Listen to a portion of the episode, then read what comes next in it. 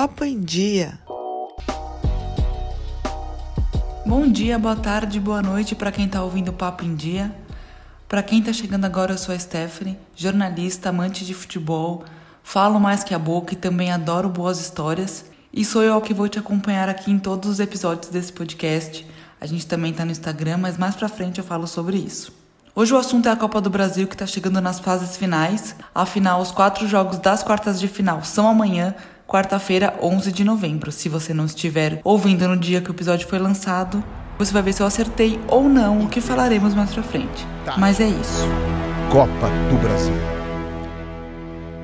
Mas antes de falar dos quatro confrontos em si, eu quero voltar um pouquinho para contextualizar a competição. É, eu também gosto de história, gente, então vamos embarcar comigo nessa. Hoje a Copa do Brasil é o segundo principal torneio nacional em importância, ele só perde para o Brasileirão, mas tem quem prefira a Copa do Brasil justamente porque ela é um torneio de mata-mata, como o próprio nome já diz, né? Copa. E esse estilo de, de competição deixa tudo ainda mais emocionante, imprevisível, então tem os adeptos do mata-mata que gostam de emoção à flor da pele. Você prefere que tipo? Você é do time pontos corridos porque teoricamente é mais justo e mais equilibrado? O time que for melhor por um longo prazo ganha? Ou você gosta mesmo é da emoção, é do, dos 90 minutos que podem decidir o futuro da competição? Conta pra gente lá no nosso post do Instagram, que o link tá aqui na descrição do episódio também, e lá você vê outros posts de, de outros assuntos também. Mas voltando aqui ao Copa do Brasil. O maior campeão é o Cruzeiro, com seis títulos, seguido do Grêmio, com cinco, e temos três times empatados em terceiro, com três títulos.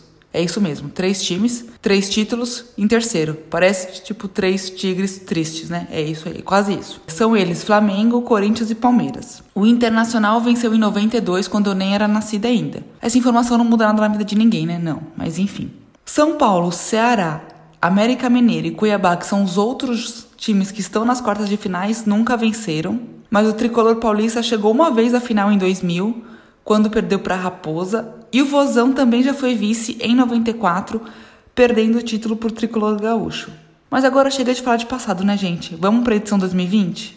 Mas antes de falar dos quatro jogos, eu preciso deixar um registro aqui. Meu time quase me mata do coração. Para que fazer esse confronto tão louco contra o Fortaleza? Alguém me diz, alguém me explica, por favor. Já é muito difícil tem que jogar contra o Rogério Ceni, porque assim, não tem não, não, não há coração São Paulino que aguente ver o Rogério Ceni do outro lado, no outro time, mas enfim. Não bastasse ainda, precisava dessa emoção toda, meu Deus, né? Não precisava e eu espero que o São Paulo não teste mais o meu coração desse jeito. Mas deu tudo certo, estamos aqui na próxima fase. Já o América Mineiro também chegou com um pouquinho de emoção e o pênalti para lá de suspeito, né? Os corintianos então que vão achar mais suspeito ainda porque foi um lance muito bizarro, muito bizarro mesmo, que o árbitro deu o pênalti que a bola tocou no Lucas Piton, ele tava meio de costas assim, tipo, sei lá, não sei nem dizer. Mas vocês devem estar pensando, Tá bom, Stephanie, você tá falando, falando, falando e não falou nada dos próximos jogos que acontecem amanhã, né? É, tudo bem, eu falei que eu gostava de falar, mas vamos voltar. Acho que ninguém tem dúvida que dos quatro confrontos, é, Flamengo e São Paulo é o mais esperado, né? Primeiro, por motivos óbvios, o Flamengo vem sendo desde o ano passado que ganhou tudo o grande time, o grande elenco, o grande futebol do país. Mas o São Paulo conseguiu colocar uma pitada de sei lá, de esperança, pode ser uma boa, uma boa palavra, para esse confronto, já que no último jogo dos dois times lá no Maracanã, a gente venceu e venceu bem, conseguimos é, eliminar mesmo assim as peças fundamentais do Flamengo. O Flamengo não conseguiu é, dominar o jogo. Eu confesso que eu fui até surpreendida. Não esperava que venceríamos no Maracanã por 4 a 1 Quando eu falei surpreendida, você pode entender iludida também, tá? Que tá dá quase na mesma. É, só que aí meu, meu São Paulo fez lá, fez o quê, né? Foi lá e fez o quê? Perdeu pro Lanús, que não jogava sei lá quantos meses, num gol no último minuto. Mas enfim, vamos voltar aqui pra Copa do Brasil que é melhor. Eu espero que sejam uns dois jogos bem abertos, porque tanto o Flamengo quanto o São Paulo gostam e priorizam bastante a posse de bola, gostam de ataque, por mais que o São Paulo às vezes pene um pouquinho, mas enfim, cornetas à parte. A defesa também é um ponto que não é muito seguro nem pro Flamengo, nem pro, pro São Paulo. Até, por exemplo, no jogo que o Flamengo ganhou do Atlético Paranaense no Maracanã, também tomou dois gols, tomou, fez um 3 a 2 né? Então, assim, não é tão impossível fazer gol no Flamengo, mas mas é um confronto bem equilibrado, sem contar que os dois goleiros vivem fase incríveis, tanto o Volpe quanto o Hugo. E também temos os dois atacantes como destaque dos últimos meses, das últimas rodadas do Brasileirão, que é o Brenner e o Pedro. Eu espero muito, muito, muito, muito estar errada, mas eu acho que dá Flamengo nesse confronto. Também teremos Ceará contra o Palmeiras, que desculpem, gente, eu não consigo não pensar sendo Praz contra o Palmeiras. Não que o Ceará seja só Praz, tá? Não, claro que não, muito pelo contrário. Mas é que é uma identificação muito grande também do goleiro com o time do Palmeiras, então é difícil também. Eu imagino que o torcedor do Palmeiras seja difícil ver o Praz do outro lado, né? Mas enfim.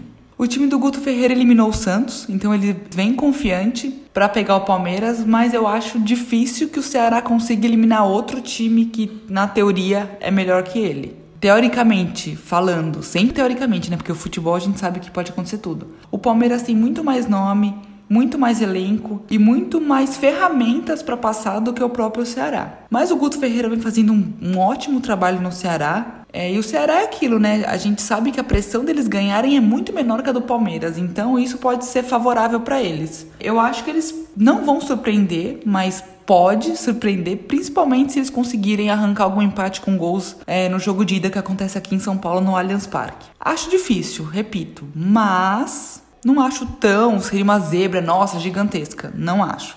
Agora o pessoal do Sul, hein? Dupla Grenal, na teoria, que sorte que deram, né?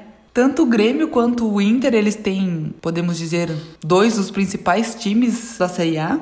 Os trabalhos são bem encaixados, é, os técnicos sabem o que fazem com as peças. Principalmente o, o Renato, né, já está muitas temporadas no Grêmio, tem uma identificação enorme com a torcida, com o clube, com o próprio elenco. Então, assim, é, ele consegue comandar muito bem o time e consegue fazer com que os jogadores respondam ao que ele precisa. Então, assim, na teoria, parece que vai dar bom para eles. E acredito que eles levem um pouco de vantagem porque pegaram adversários tecnicamente mais fracos, é, tanto o América Mineiro quanto o Cuiabá são da Série B. Isso sem desmerecer os dois clubes, mas isso tem uma, uma diferença. O Cuiabá eliminou o Botafogo, que há muitos anos não vem sendo um time da Série A que briga pra, por título, que briga na parte de cima. Então eu acho que não, não é uma coisa que. Gente, eu não tô desmerecendo o time do Cuiabá, pelo amor de Deus, tá? Mas que não acredita tanto assim. Ah, eliminou um time de Série A, então ele vem super forte. Não, porque foi um time da Série A que não briga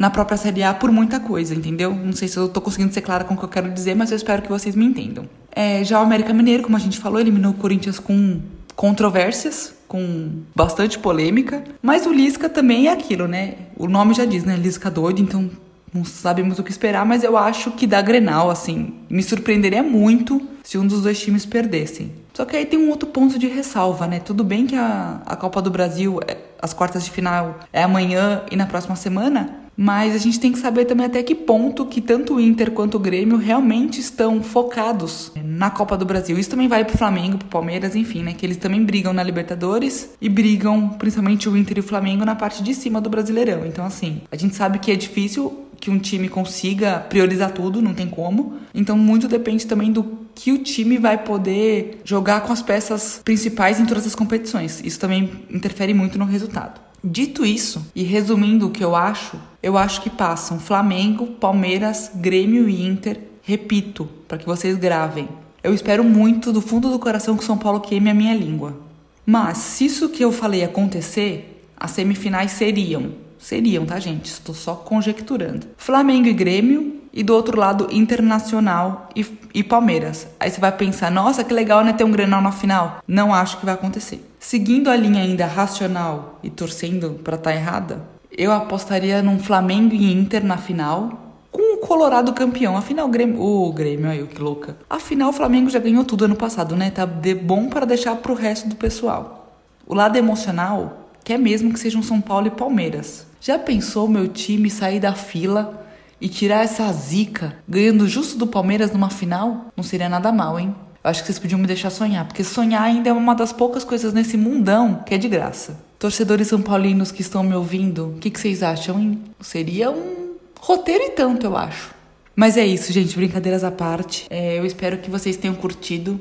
É, eu vou tentar fazer episódios assim mais curtos, porque eu ainda tá meio bagunçado, ainda não tô conseguindo dar conta de, de, tudo, de tudo na minha vida fora do podcast. Mas eu pretendo voltar a estar tá aqui com mais frequência, como a gente estava há uns meses atrás. Se vocês concordarem com o que eu falei, não concordarem, pode me chamar pra gente conversar no Instagram, no WhatsApp, quem tiver meu WhatsApp. Pode cornetar à vontade, porque, né, corneta é sempre liberada. Com parcimônia, né, gente? Com respeito sempre. Então que venham os quatro jogos amanhã. Uma ótima semana para vocês. Um beijo e até o próximo episódio.